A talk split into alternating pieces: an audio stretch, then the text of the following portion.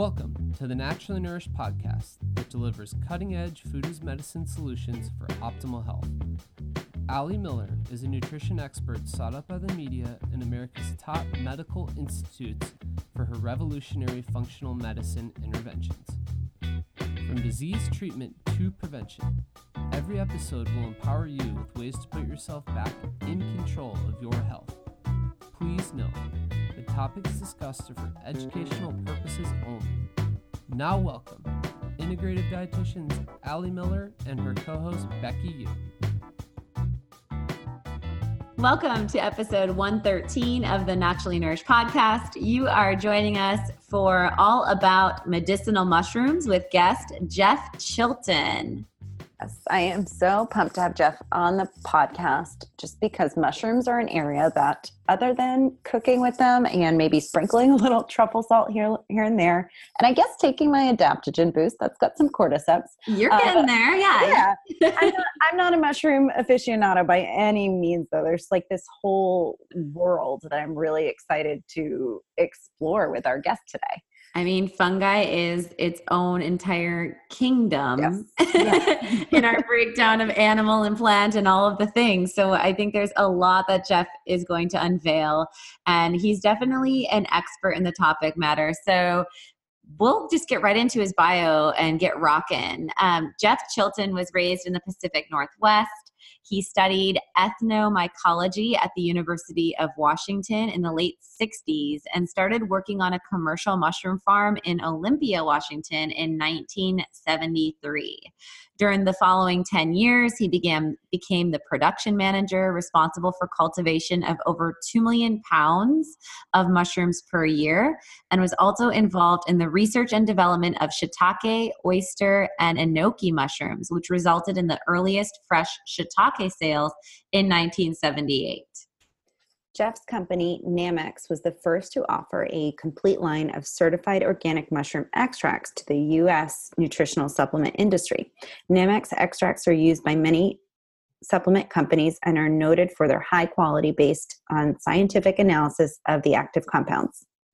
So, we are going to learn about all things how mushrooms modulate the immune system, how they aid with detoxification properties, some of the nutritional unique properties, and their psychoactive properties. So, buckle up, it's going to be a fun ride. Let's bring on Jeff.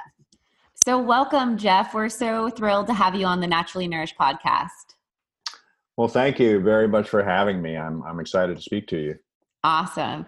So, as we shared with listeners, you've been involved with mushrooms and their studies since the 1970s, right?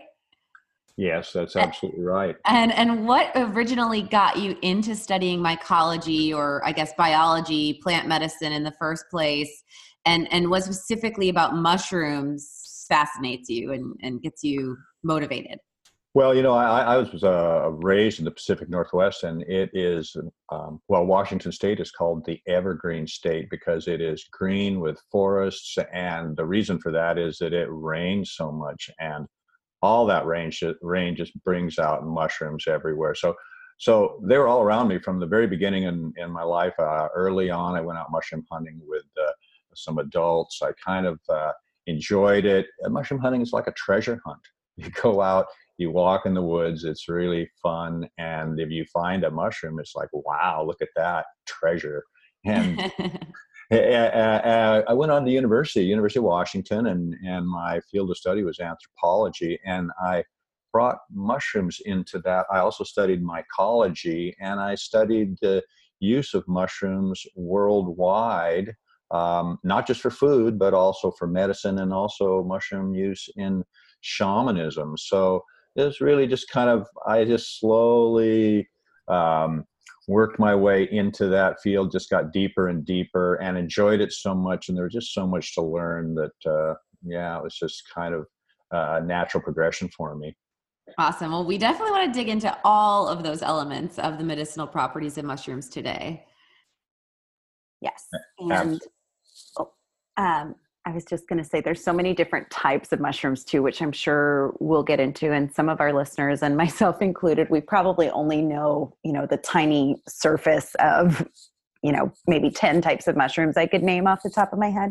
So I'm sure you're going to educate us on um, types and, and different functions as well. But I wanted to ask about um, what is it about the structure of a mushroom, Jeff? Um, like, what's unique about the structure of a mushroom, I guess, and how does that uniquely contribute to our health? So, what are some of the different health supporting properties that are influenced by a mushroom structure?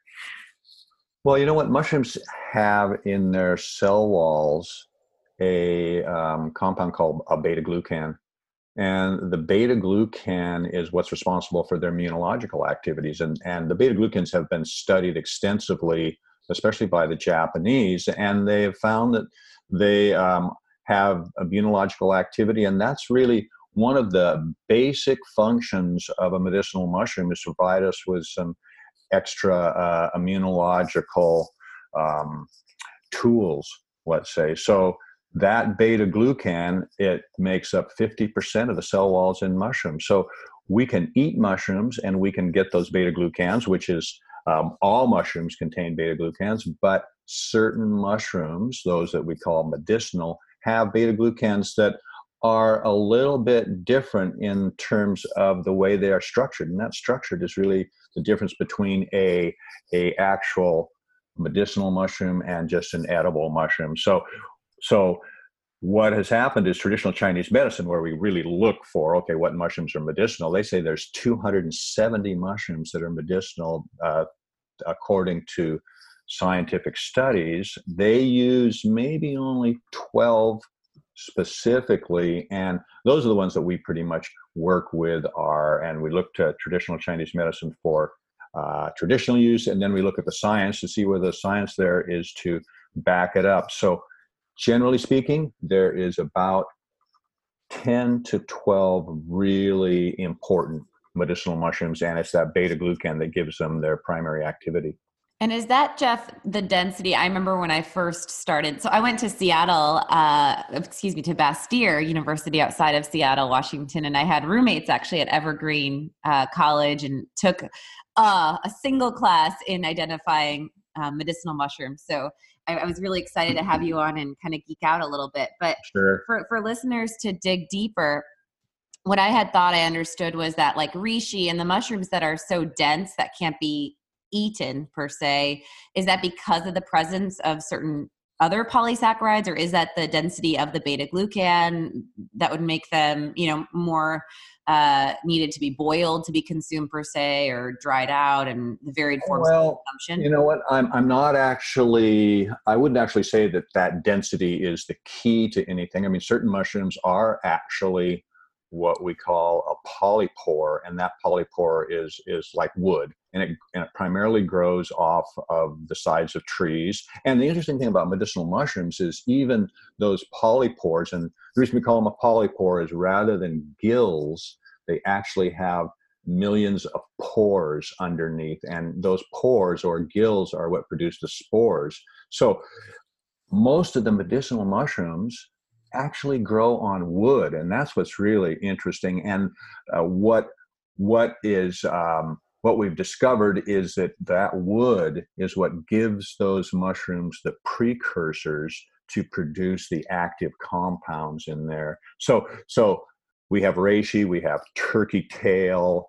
Those specifically are very woody. You wouldn't eat them. Traditionally, right. they're brewed as tea Whereas other mushrooms like a maitake, a shiitake, a lion's mane, those are more like a normal mushroom where we can slice them, throw them in a pan, and eat them as well. So, so in terms of that actual density, I've never looked at it in in that way. Okay, but the, but they all grow on some form. Maybe let's let's talk about that. Their growing conditions. Mm-hmm. Um, so whether compost or wood, what organic matter mushrooms can grow off of and maybe their their growing patterns. I think that that's always been something very cool how they tend to grow in like circles when you see them in someone's lawn or something like that out in the woods. Oh yeah yeah that that's very very interesting and and so let's just talk a little bit about that fungal organism that we call a mushroom. Now a mushroom is just simply a plant part. So that organism that has a plant part called a mushroom actually begins with a spore mushrooms don't have seeds, they have spores. That spore will germinate uh, with the right conditions and it will form a very fine filament called a hypha. Now, when multiple spores germinate and those hypha grow together, they'll form a network of hypha, which we then call mycelium. And that mycelium is something that normally we won't see because it's either underground, it's in the wood, it's in the tree. We can see it if we pay attention when we harvest a mushroom from from nature and we look as we pull it out of the ground we look and we'll see the mycelium underneath or sometimes we can see it in the wood after we we harvest the mushroom but that mycelium what it does is it is decomposing organic matter uh, and that is the food source that it has without without uh, these fungal organisms not just not just this this um, particular organism because there's all sorts of fungi out there. There are fungi that don't even produce a mushroom or what we call a fruiting body, but that mushroom will come up uh, after the mycelium has has absorbed enough nutrients and the conditions change. Up here, what happens is that fall comes, it it gets cooler, uh, it rains, and now that mycelial network will put up a mushroom. That mushroom will mature, ultimately produce spores, and those spores will then um, go out and find a new home. And there are billions of spores that one mushroom can produce. And, and let me just, this is something, this is so cool. In China now, they actually harvest the spores of reishi mushrooms Huh. So, so before they harvest a reishi mushroom, they will put a plastic bag at the base of this mushroom. They will shroud it so that when the spores drop, they can't fly off into the atmosphere. Instead, they'll drop down into this plastic bag. And I've actually taken one of these plastic bags and I've weighed it, and there is 500 grams that is just about that is a little over a pound of spores wow. from one mushroom yeah can you imagine? And, and about the uh, the other uh, statement that you'd made about uh, growing in a circle and stuff. Yeah. What happens is that um, when uh, the, the, let's just say the spores find a home they germinate and they start to grow this mycelial network if that is in an open field what happens is it grows out radially from the center, uh, right from the very center. So sometimes you'll see this manifested by what's called a fairy ring. And if you yes. see a fairy yes. ring, what it is, is the mushrooms are growing on those tips, those mycelial tips that are the farthest away from that very beginning. And so what'll happen is is as long as there's enough room, they will, they'll, let's just say in the fall, they will put up this mushroom fairy ring.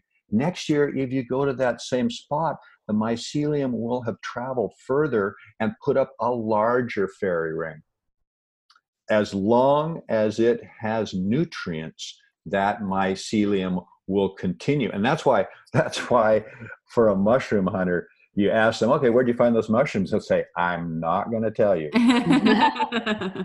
because, yes. because basically, as long, as long as there are nutrients there, mushrooms will be produced in the same spot every year. But if they run out of nutrients, that mycelium will die, just like any other organism. Sure. It will die and it will be consumed by other fungi. It will be consumed by uh, bacteria. So it becomes food for the ecosystem out there. And and you know, I just want to be clear about something because I consider um, mushrooms and I consider that mycelium to be part of an ecosystem. Yes. What we're seeing out there is not one organism that is, you know, like some people would say, the internet of the natural world. This is just uh, uh, some kind of fanciful thinking the, the actually that mycelium works together with bacteria. It works together with other fungi, it works together with yeast. They are all working together in this wonderful ecosystem out there, breaking down organic matter into humus that is feeding the rest of the plants and trees and everything else out there. So they're one part of this ecosystem. And I think that's very important for people to understand. They're not anything separate or anything like that. This is an ecosystem. Everything is working together. And I think that's what, in terms of even ourselves, we are part of a very large ecosystem. We're not separate, this wonderful creature that can do all these wonderful things and has all these wonderful tools. No, we're part of something bigger. And in a sense, the Gaia idea.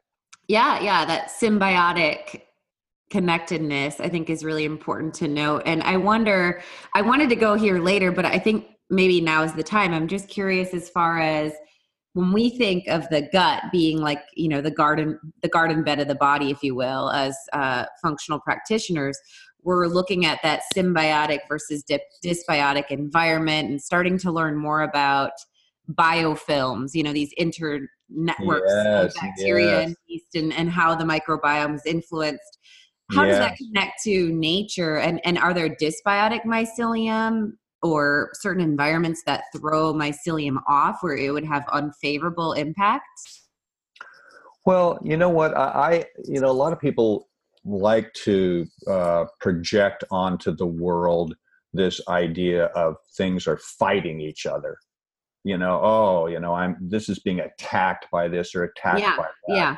And, and I, I'm I'm not someone who likes that way of um, expressing what's going on out there because I don't think it's a fight. I think it's a competitive uh, uh, grouping of organisms that are all finding their niche, finding their nutrients. This doesn't mean that there might be occasional struggles. For example, I could get in a struggle with a cougar out there, and that would be a very dangerous struggle. But really, when you look at it, I think we're all trying to get along and cooperate. And this is where the whole idea of symbiosis comes in and, and the fact that the different organisms build up relationships with other organisms. And so that's my view of how this whole world and the ecosystems work. And fungi are one part of that. And, and you know, of course, that you know people talk about the fact that that we are very similar to fungi and so on. Well fungi have their own kingdoms certainly there's the plant kingdom there's the animal kingdom. Fungi sit in between. We share attributes with fungi. We breathe uh, oxygen breathe out carbon dioxide. So do fungi. Yeah. We actually the other thing that's really interesting is that plants will produce starch as their storage carbohydrate. Um, we produce what's called glycogen as mm-hmm. our storage carbohydrate. Mushrooms do not produce starch, they produce glycogen. Isn't, wow. isn't that interesting? Mushrooms yeah. produce glycogen. So, so what's interesting about that for me is in terms of quality control of mushroom products, one of the tests that we run is a starch test. And if the product has starch in it, we know right away that there's either an adulterant or there is a carrier or something like that that has been put into this particular what's called mushroom product. And we know from all our analytical work that mushrooms have maybe 1 to 5% glycogen. Okay, so that's what will show up on our tests. But uh, many of these other products end up being 30 to 60% starch. And we're like, okay, there's a real serious mm. issue here because mushrooms do not contain starch. Huh, that's so wild. So, so interesting. So, there's a lot of it sounds like potentially imposter products out there. I think we'll get to that yes, in a moment. Um, we will. Yeah. um, I want to ask though, Jeff, about um, specific to, I guess this is three very separate questions, but specific to harvesting storage and or extraction um, what would you say like priorities are, or what are some of the biggest concerns? And yeah, if we want to go into some of the imposter products within this, that's totally fine. Sure, sure. Well, you know what? Basically, um, in terms of mushrooms, all of the mushrooms that we use are cultivated. We don't deal, well, I shouldn't say that, not all of them. We have two mushrooms that are harvested wild. They're wild crafted. One is chaga, one is turkey tail. Those particular mushrooms are not cultivated and um, but everything else is cultivated which which is good because basically the beauty of mushrooms is mushrooms have always been grown on agricultural waste products. That's that's their role. They're converting these waste products into high quality food and supplements these what we call mushrooms. So it's it's really um, a wonderful thing there. And and so when when we grow the mushrooms we basically we grow them they they are mature they are then dried out they need to be dried they're sent from there off to our extraction facilities and there uh, we we extract them and we have two types of extractions that we use. One is called a one-to-one water extraction and all we do then is we grind them to a powder we put them in the extraction vessel which is huge. And then we'll cook them one time for three hours at around 80 degrees Celsius. And then we will concentrate down the fluid, and that fi- that fiber filled, that powder filled fluid, which is like a, a real thick soup at that point, gets sent off to a spray dryer. It's dried. It comes out as as what we would call a one to one extract, which means we do not leave anything behind in that one to one extract. All of that mushroom fiber. And here's something about about mushrooms that that is important. Um, mushrooms contain a lot of of uh, um, uh, fiber, um, and that's that's uh, when you eat mushrooms, that goes right down to feed your microbiome.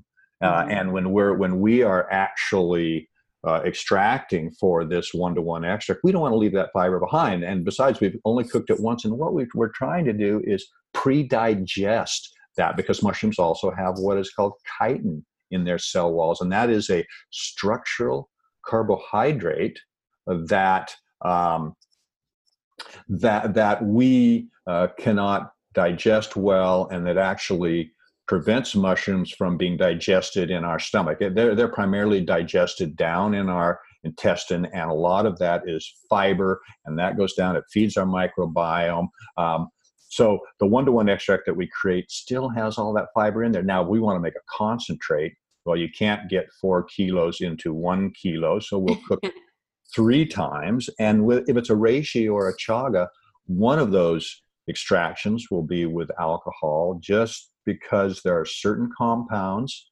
in those uh, mushrooms called triterpenoids. In order to get all of those triterpenoids out, we will extract with uh, alcohol one time. But at that point, after we've done three extractions of this mushroom fiber, believe me, there is nothing left except spent fiber. So, so, and we've got and what we're looking for is we're looking for a profile that is as close to the actual mushroom as possible. We're not trying to build anything up. We just want a concentrate. You know, it's it's it's one of those things where where okay, you can take you know, do you really want to take 10 capsules of something? Well, no, nobody wants to take, no. you know, of their supplement. So that's why, that's why there's extractions. And, and one of the things for us that's so important is we analyze, we analyze, we analyze, we analyze. We have multiple tests that we we run on our products to guarantee that they have the compounds we're looking for. We analyze for beta glucans. We analyze for starch. We analyze for ergosterol. Ergosterol is so cool. Ergosterol is the fungal sterol, much like uh, we have cholesterol. Mushrooms have ergosterol, and ergosterol is a precursor to vitamin D in the mushroom, a precursor to vitamin D. Mushrooms don't have a lot of vitamin D, but if you expose a mushroom, like slice it up, expose it to UV, that will produce a lot of vitamin D in that mushroom. So there's actually mushrooms out there that have been treated that way that can give us the vitamin D that we're looking for. In fact, we're coming out with a vitamin D product in the new year. Uh, that's vitamin D, and it's vitamin D2. D3 is, is great, but it's, it comes from an animal, so it's an mm-hmm. animal product. A lot of people are like, we don't want to take it because of that. So we're coming out with a mushroom based vitamin D2 product in the new year. So that's just another one of these really interesting things about mushrooms. And we, we analyze every single product for ergosterol as well, because that gives us an indication that it's um, about whether or not it's actually a fungal product that we're that we are analyzing and we've analyzed a lot of what are called medicinal mushroom products. They have next to no ergosterol, they have next to no beta glucans, and it is absolutely shocking the number of so called mushroom products on the market that are not actually fungal. Actually, these products are, are sold and they're called mycelium and the, the problem with that nothing wrong with mycelium. Nothing's wrong with mycelium at all. The problem is is that this mycelium is grown out on grain. Like it could be grown out on oats it could be grown out on rice and they don't remove the rice from the final product Sure. So, oh. so, so well, that so, would affect the carbohydrate storage, I'm sure, at the right. end. Well, well, right. yes, yes. And listen, let me tell you something. Uh, I I'm an exhibitor at Paleo FX, Austin every year. I'm down there. I have people come up to me. They say, "Oh wow, mushrooms! I love mushrooms. I'm taking a great mushroom product." I'm like, "Oh yeah, great. That's wonderful. Uh, tell me what brand." I tell them the brand, and I say, "I hate to tell you this, no. but that brand is mostly grains, mm-hmm. and they are." Literally. Yep it's not paleo guys. and, and and and the issue the issue is that the people and the companies and these companies are all based in the united states the companies that manufacture these products, when they sell them on the front panel, it says reishi mushroom, maitake mushroom. They do not say that, and they have a picture of a mushroom on there. Not so the when you buy it, yeah. you absolutely think you're getting a mushroom product. And unless you turn it over and look at the supplements facts, and sometimes, and this is just with a few people, they will say mycelium, and in the other ingredients, they will say myceliated rice or myceliated oats mm. or something like that. So the the more honest companies will say that, but a lot of companies will buy these raw materials, put them out. They will not tell you that what you're getting is myceliated grain. And and the way I like to um, uh, present this whole concept is: Are, are you guys familiar with tempeh? Yes. Yes. You know, yep. do you know what? Do you know what tempeh is? Fermented soy.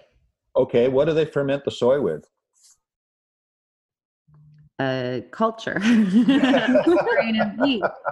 You know what? This is really interesting because I've yet to find anybody. I, lots of people know what tempeh is, but nobody knows what's really happening and how it's fermented. It's fermented soybeans, right? Well, there's wild rice tempeh, and there's yeah, there's well, I guess different grains but, noted. But here's the issue: tempeh is is actually fermented with a fungus.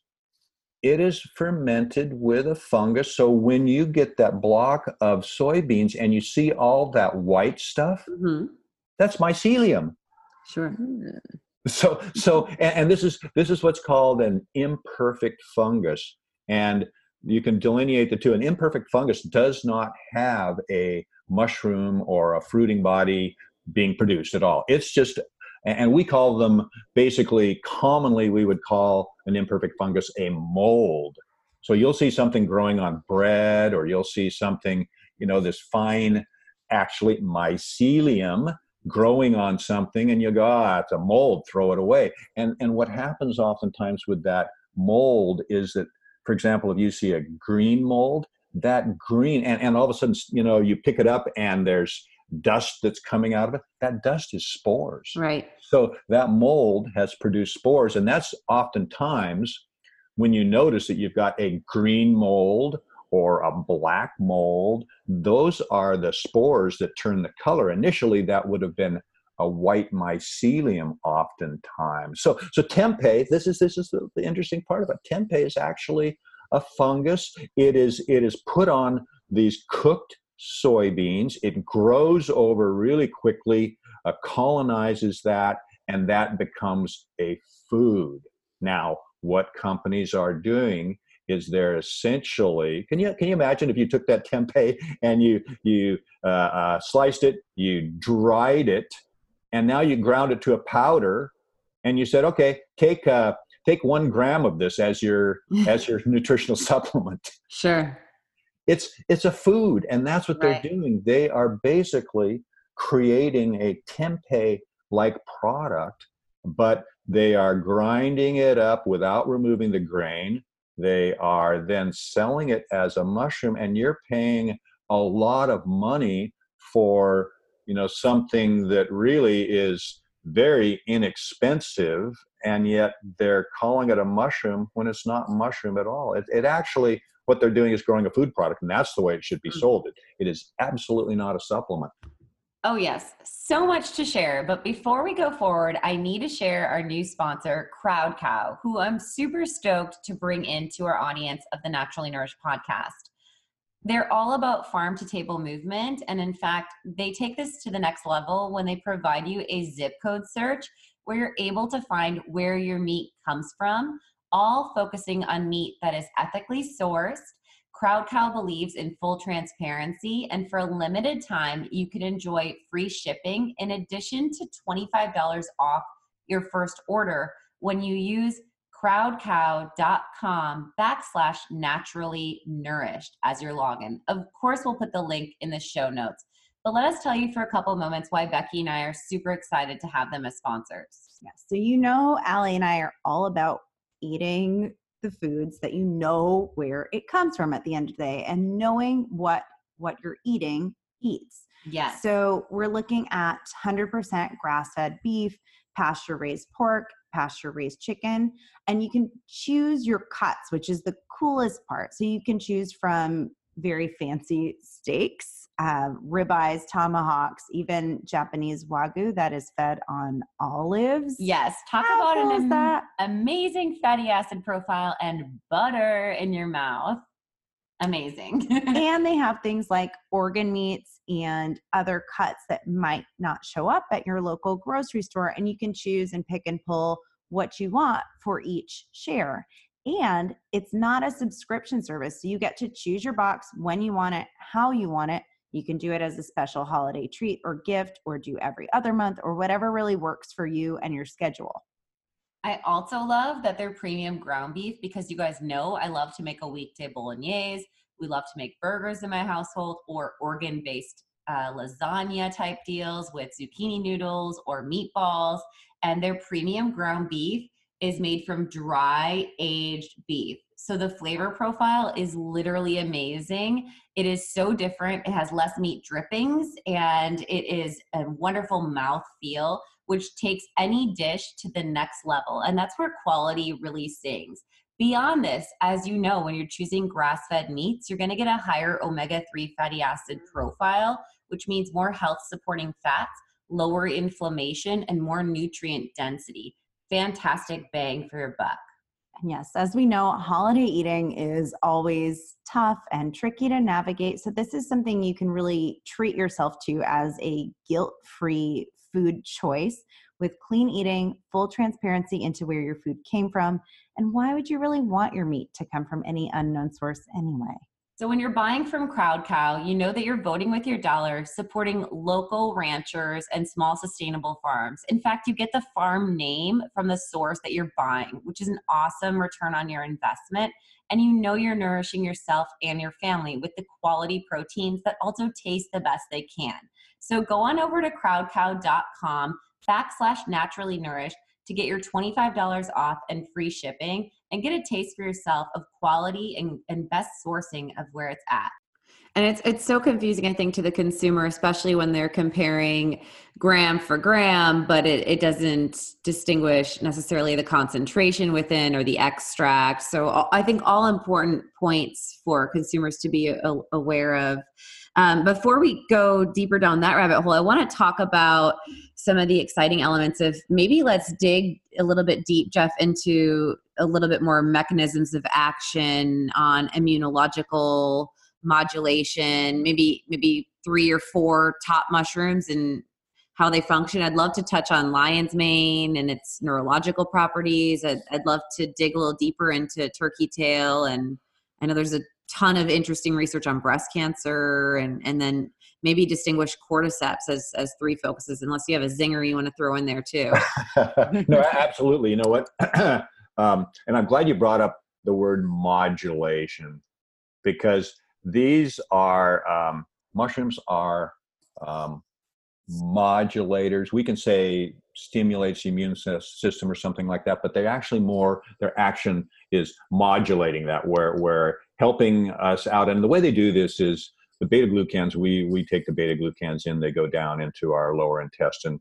They actually at that point in the lower intestine, the beta glucans are are hooking up. They've got a receptor down there. They click into that receptor, and that receptor then will will essentially stimulate the production of NK cells, um, macrophages, T cells, helper T cells, and so that's that's the whole mechanism of immune modulation. And and mushrooms are sort of considered a adaptogen. In fact, reishi is considered one of the premier adaptogens, and that that it will modulate. It sits in the background, and when we need some help, people who are who are lack energy, they're tired, they seem to be, you know, tripping over every single cold that comes walking down the street. And, you know, it's, it's, this is where, and the way I think you should look at this activity is you should look at it as disease prevention.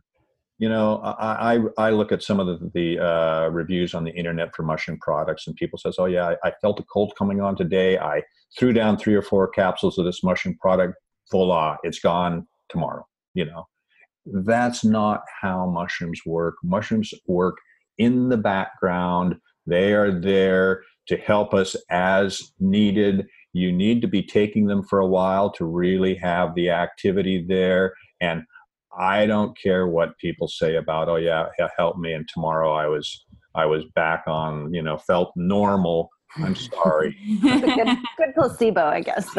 Well, well, it absolutely is placebo. In fact, uh, there are people out there that I consider placebos. yeah, fair enough. You know what I mean? I mean, it's they go, oh, this person, I, I just look up to them so much, and they said this, that, and the other, and the next day I'm cured. Thank you so much, right? Well, that's kind of you know placebo is very effective. There's no question about it. So so that's that's the way i look at these uh, uh, immune modulation um, and um, it's interesting because it's called a host defense potentiator um, mm. or a, uh, a basically an immune modulator. Now when it comes to something like lion's mane which which is so interesting because you know what? I've been so I've been in the medicinal mushroom business since 1989. That's when I started my company.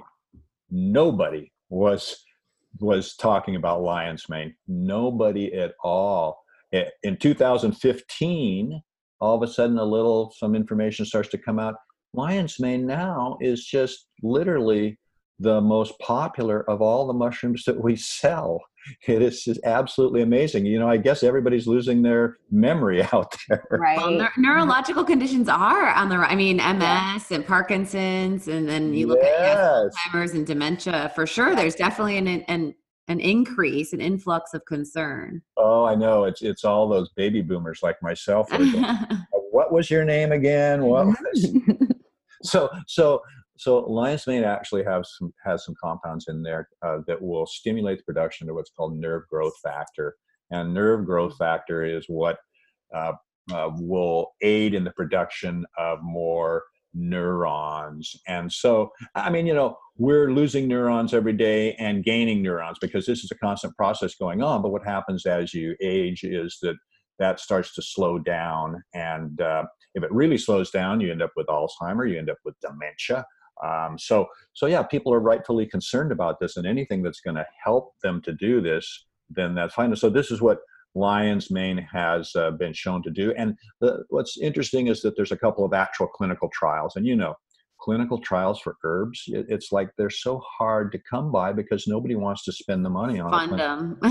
yes. Know, I mean, most of the data is always on either in vitro or in vivo studies and and okay that's all good. That gives us a clue. That helps us down the road. But uh, to to trying to find out what's going on but clinical trials and there's been a couple clinical trials with lion's mane. One had two groups of 30 people one a control group one a uh, the group that's getting lion's mane. They are 70 year old uh, japanese. Um, they take a test uh, a cognition type test.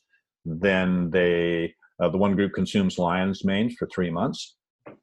At the end of three months, and, and here's what's what's interesting is is that this this group that took lion's mane, it was only three grams of actual lion's mane mushroom powder. Three grams. That, that's like wow, that's that's not bad at all. You know that that's a not a lot. So I, I, mean, it may seem like a lot, but it's not. It's just mushroom powder, three grams, right. dried mushroom powder. So, so at the end of the the 90 days, they take the test again, and lo and behold, the group taking the lion's mane did a lot better than the control group. And it's like, wow, okay, we've seen some some actual activity from it here. And here's the other part about it that is very interesting is that then they stopped taking lion's mane and they tested both groups again a month later. And the group that did so well with the lion's mane, now they're back to normal. Ah. so, so, it's like, oh, great, I got a customer for life. This is wonderful. Uh-huh. it's, it's got a, but it, but it's very interesting, and they've had a couple other tests that uh, clinical tests that showed that it helped people with dementia and um, depression. So, so you know, I guess the, the other thing that's happening out there, of course, and you're aware of it, I'm sure, is this whole idea of what's called a nootropic, and mm-hmm. these are anything that enhance our our basic uh, ability to uh, react to our environment. Anything that gives us a little bit of an extra edge uh, would be considered a, a nootropic. And so, so lion's mane has gained a lot of um, basically followers and activity and interest because because of this. So right now, geez, yeah, we can hardly keep lion's mane in stock. It's it's really amazing. Um, the other mushroom that's that's getting a lot of interest is cordyceps and and yes. there's, there's that'd be nootropic right in, in that category of adaptogenic well it's it's all i would say all the mushrooms are adaptogenic i'm not sure i'd call cordyceps a nootropic cordyceps uh, traditionally was used um, for people that had uh, neurasthenia which is a condition of you've been ill you're now getting better but you seem to have hit a wall. You're, you're mm-hmm. sort of getting better, but you're not getting better. And so they would prescribe cordyceps to those people. It, also, it was like you're you're coming out of that and you're fatigued. Yeah, we think stress induced fatigue. Yes, exactly. So so so cordyceps traditionally was prescribed to those people, and cordyceps is actually a small little blade-like fungus that grows off of a caterpillar and it's wildcrafted up in Tibet, and it's an amazing, amazing story how this caterpillar hibernates in the uh, fall as winter's approaching, hibernates, but it's got uh, cordyceps spores on it, and so it never wakes up. Instead, while it is sleeping, these cordyceps spores will germinate. the The mycelium will get into the the inside of that caterpillar and consume it completely and then in the spring uh, when when conditions are right it will produce this little uh, blade and they call it in china they call it winter worm summer grass. So, yeah. so that that poor that poor caterpillar goes to sleep thinking okay i'll wake up soon and be a butterfly right?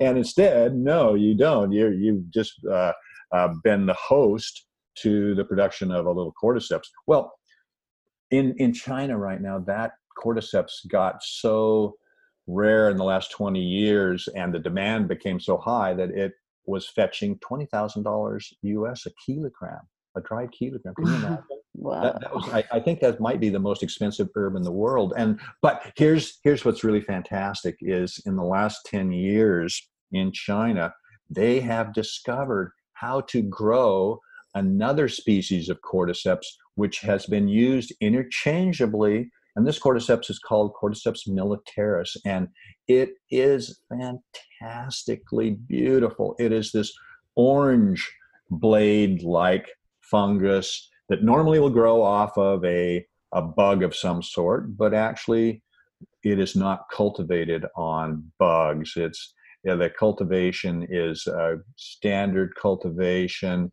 and so when you harvest it, it's hundred percent. The the, the uh, caterpillar fungus that's grown up that is wildcrafted in Tibet. Actually, when you get it, it's still got the caterpillar there. and, Wild. even even though the caterpillar, if you were open it up, it would be all mycelium inside, and and just the caterpillar that it looks like a caterpillar. It's just the skin there. But but think about this. I was walking around in the 90s at Natural Foods Expo in Anaheim, and I had some cordyceps, and I was like, you know, are you interested? Cordyceps It's been used for a long time, traditional Chinese medicine. People looked at me like I was I was crazy. Like, you, you know, you know, and one of the first things was, look, nobody is going to eat a caterpillar. And besides, most most of our customers are vegetarians. I thought caterpillar meat. Okay, caterpillar, right? so so that didn't go very far. But today we we now have actually this cordyceps militaris, and we sell it very very inexpensive because it is cultivated and it is it is now it it's not uh, um, something that gets wildcrafted and maybe it's a little bit different every time somebody harvests it. No, it's cultivated. It's uh, inexpensive. That's the other thing right now that we're we're selling a lot of, and it's interesting because it's mostly used in athletics these days for yeah. people that are like fatigue. Anything that mm-hmm. can help me with fatigue, I'm going to take, and and so uh, that, that's really uh, um, kind of that's fine. Try it out, see if it works. And and there there have been a couple of studies that show that cordyceps uh, uh, does not help a high uh, performance athlete. Um, they're just too high performance. It, it's like it's not going to give you any extra because you're already there. But people in athletics who are not like the high performance athlete, it has shown some benefits. So awesome. just I think a lot of our clients and I know myself, I'll use it for more of the right stress induced fatigue, even if not physiological at all. yeah. Uh-huh. Long night up with my toddler, whatnot. Yeah. oh my and, yeah. and wanting some of that additional hopeful for the immune modulation, but also for that that stress induced fatigue prevention of burnout i think for sure oh my goodness yes if you're if you're a young mom all i can say is uh, you do need lots of help sure. oh my gosh yes and i had no idea cordyceps had such a rich backstory so now i have all that more appreciation for what this caterpillar uh, oh yeah it, it, it's very cool very so, cool. So cool Oh my gosh. Um, I want to open up maybe another rabbit hole here and just talk a little bit about um, some of the psychedelic influences of mushrooms. And this is like a whole foreign language, to be honest, to me personally, but I know yeah. that, you know, shrooming or psychedelic use um, has been done for a very long time. And, you know, some people are now exploring more like micro dosing for therapeutic benefits. Yep. Um, but why don't you tell us a little bit about like the types of mushrooms um, that would be used in psychedelics and why they have these properties and how they impact the body well you know what?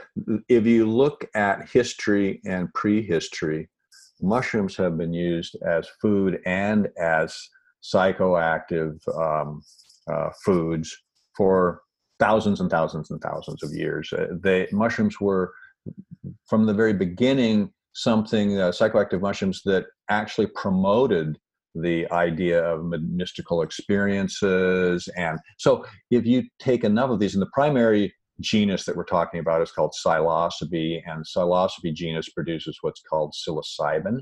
So it's uh, magic mushrooms are essentially psilocybin mushrooms and and you know they are a very wonderful uh, mushroom that most people who are have taken psychoactive uh, plants we'll talk about as being very gentle um, something that provides them with very deep and profound experiences and insights and and it's absolutely true it it's important that they're taken in the right way um, you have to have the correct set and setting so you don't want to do it on a you know, when you're walking down the street into town or something like that. You, want, to, you want to be in a very nice place. Maybe, maybe if it's during the day, you want to be out in the wonderful woods somewhere, or else you want to do it at night in a in your home in a very in a room that's warm and safe and the phone's not going to ring and the door's not going to get you have a safety person. Yeah, yeah, that's right. That's that's absolutely right and i mean Spirit it's important to have somebody to take care of all those things because you don't want to be bothered with all of that. You want to enjoy this space that you're going into. Now now certainly one of the things that has sort of come out in the last number of years is that people have been using small amounts what they call microdosing to enhance their cognitive abilities. And and you know it's absolutely without a doubt that these can enhance the senses. I mean you you you will enhance your hearing you'll enhance your your uh, vision.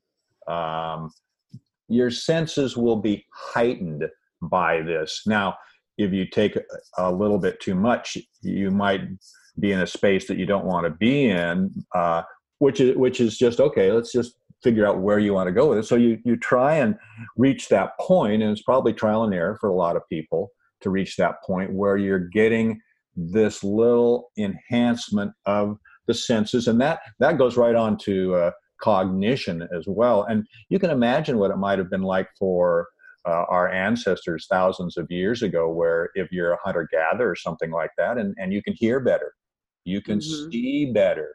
Maybe you can smell things that you couldn't smell. Think about that in terms of hunting. It would be an amazing advantage for us because one of the things that happens to us is as we are um, acclimated to our culture, our senses are basically slowly closed off to that which is is essentially valuable to the culture like we need you to be able to sit at a desk for eight hours a day and answer phones or or work a work a computer screen right? So so that's something that you know we are conditioned in that way by our culture. But if we weren't um, our mind would be so much more open and we would be experiencing so many more things. And and that is where where a lot of indigenous people uh, were residing, they were residing in that kind of space. It's hard for us to imagine, but we can imagine it if we do uh, take some of these psychoactive mushrooms that can open that up. There, there's someone who's wrote, written a book. I, I highly encourage you to read it. It's uh, a man called Aldous Huxley. He wrote a book called The Doors of Perception. And what he was talking about basically was opening a door, and all of a sudden, uh, that door was really opening your senses and and it opens your senses it heightens them and so that's where that's where i think people when it comes to the microdosing this is what they're after they're after something that will take them to a certain point where they are you know can function at a higher level now, now, unfortunately, that means okay, yeah, my day to day, whatever. I'm going to be a, a wizard now. you know, rather than an actual wizard off in some some right. other universe, right? Uh, but um, yes, that that's what microdosing is doing out there now. Well, with the other thing that's happening, which is really interesting, is that the, it's being used a lot now by psychologists and yes. psychiatrists and and they they they knew this for a long time because they were using it in the 50s and early 60s that it could break addictions it could take people out of depression mm-hmm. it could help people with passage into into death so this is something that that i think we're really fortunate to be at a time uh, where where everything is starting to to lighten up a little bit. I, I mean, listen, I, am a child of the '60s. I came through 30 years, 40 years of being harassed and uh, subject to arrest uh, over use of whether it be cannabis or mushrooms or anything like that. Cannabis is now legal, and you know what? I don't even smoke it anymore. ha ha! I know it's like it's like oh man but, I'm, but I'm very very happy because a lot of people had their lives ruined and a lot of people oh yeah went to jail and and that was just an absolute travesty. When i think culturally whether you know like you said whether it's being applied with ptsd or an executive trying to break through a creative void or someone going through a divorce or someone just trying to connect with their inner be i think it's always this seeking of releasing the ego or the over rumination or whatever those false pretenses that we put up as barriers to our own our own self and and i hope as you said jeff that i think i think we're becoming more open to not only on a psychoactive component but bringing this full circle on plant medicine and recognizing that as we move forward, as we learn more, sometimes it's getting back to this simplistic model that nature creates that the answers have already been, you know, crafted. I, I know, and I, I agree totally. Getting back uh, for sure.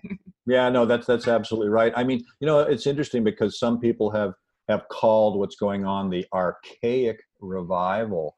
That was something that I don't know if you're familiar with a man named Terence McKenna. He yeah, wrote, yeah. he wrote a book called that, The Archaic Revival, and and that's what he's sort of saying is we need to look back and, and uh, bring to the future what we had back then when we weren't so tied down by, by our social constructs that we are now and and I, I sometimes look at it as as yes I, I like to think I'm going back to the future Love it.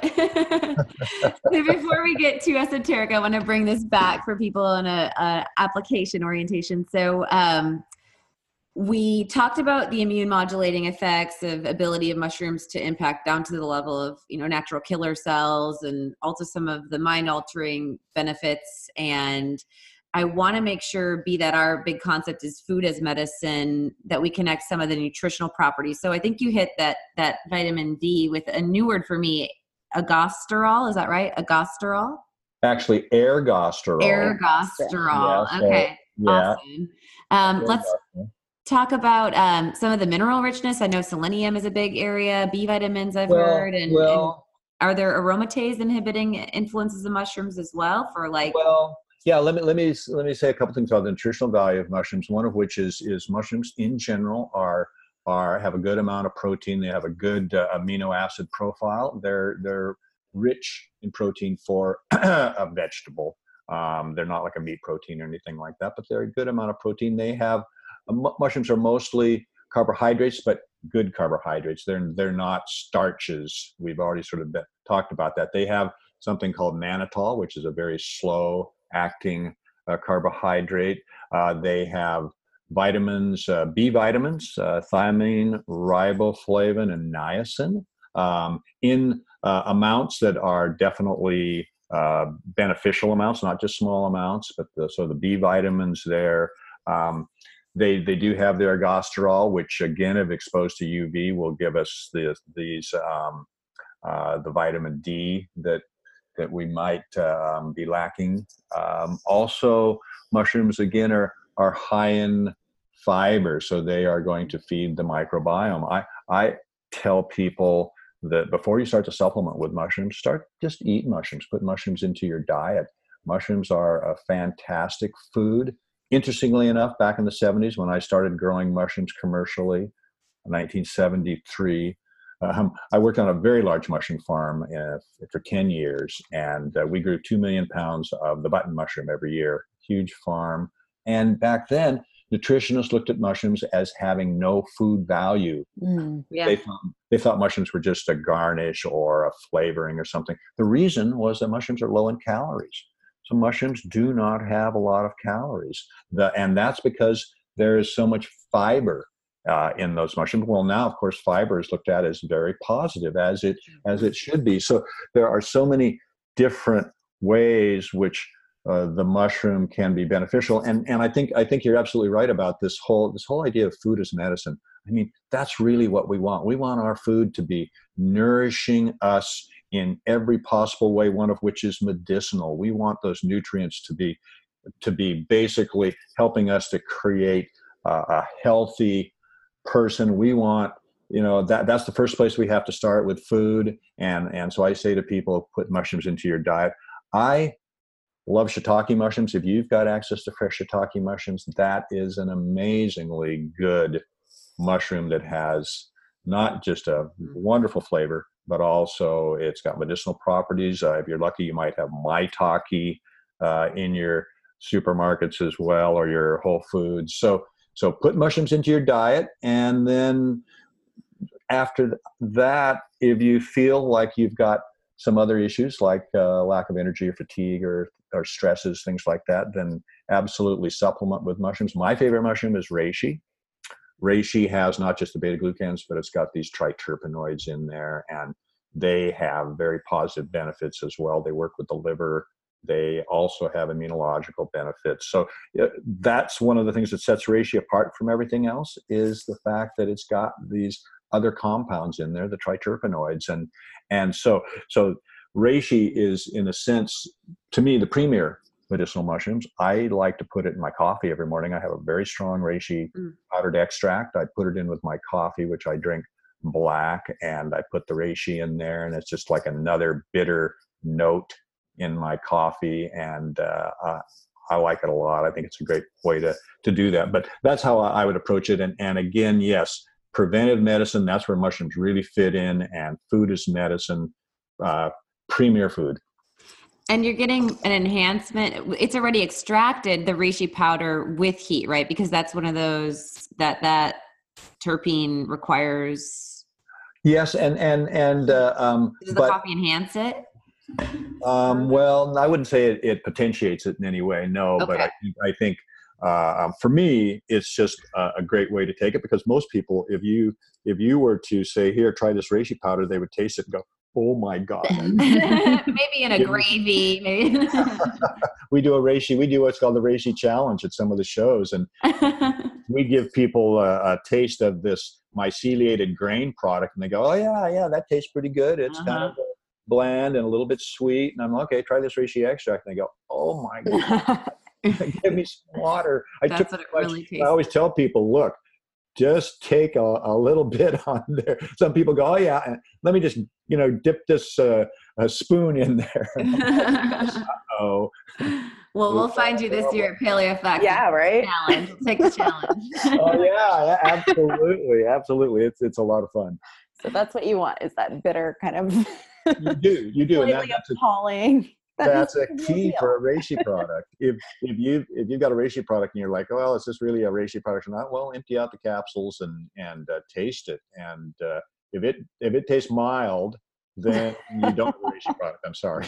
oh my gosh. Well, I think you've really I know you've inspired me, Jeff, to go beyond, you know, the truffle salt added into potatoes or something and, and really further explore this whole world that is mushrooms. So um, it, this has been an awesome, awesome conversation. Um, I think we've got two more questions for you. So the first one being, um, give us a little bit more about um, how listeners can find more about you and access your product line um, and your Nammex company. Well, um, my company is named Nammex, North American Medicinal Mushroom Extracts, nammex.com, N A M M E X we have a lot of information on the website that you can really educate yourself. I've got slideshows there as well that talk about how mushrooms are grown and uh, uh the um, Nammex is actually a raw material supplier, so we sell bulk mushroom extracts to other companies that put our extracts out uh, in capsules, bottles with their label on it, their brand on it. So that's what Nammex does. But we also have a a company that is called realmushrooms.com. And realmushrooms.com is where we have a retail line. So if you want to try our products, um, you can go to realmushrooms.com. We only sell those products on the internet right now, but that's where they are available, where you can get them either in a pouch. Um, or if you're buying reishi, you can also get them in capsules. awesome. Save yourself the bite. And um, we'll be sure to put links of all of that in our show notes. So, last question, Jeff. Um, as Becky said, it's been a fun conversation. Uh, as dietitians, we always ask our guests at the end of the show for a 24 hour recall. So, we'll see how quick and sharp your memory is if you've been taking your lion's mane. so, yesterday, from when you woke up to when you went to bed, just what you had to eat. We just love kind of sharing a sample of our guests and, and what their life looks like. Well, you know what um, what I love and I'm so lucky about is I had fish yesterday. I I live on the west coast of North America. I'm up here on Vancouver Island, and uh, in terms of in terms of my my dinner yesterday, it was I had a wonderful tuna steak. Uh, we have fresh tuna here. We have fresh salmon.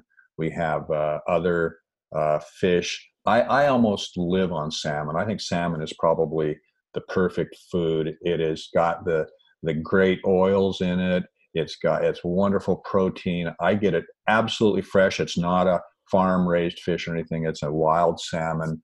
Uh, I eat salmon three times a week, and I eat mushrooms three times. I, didn't, I didn't have mushrooms yesterday with my with my tuna, but the tuna was absolutely awesome. I had the tuna, and I also had some um, broccolini.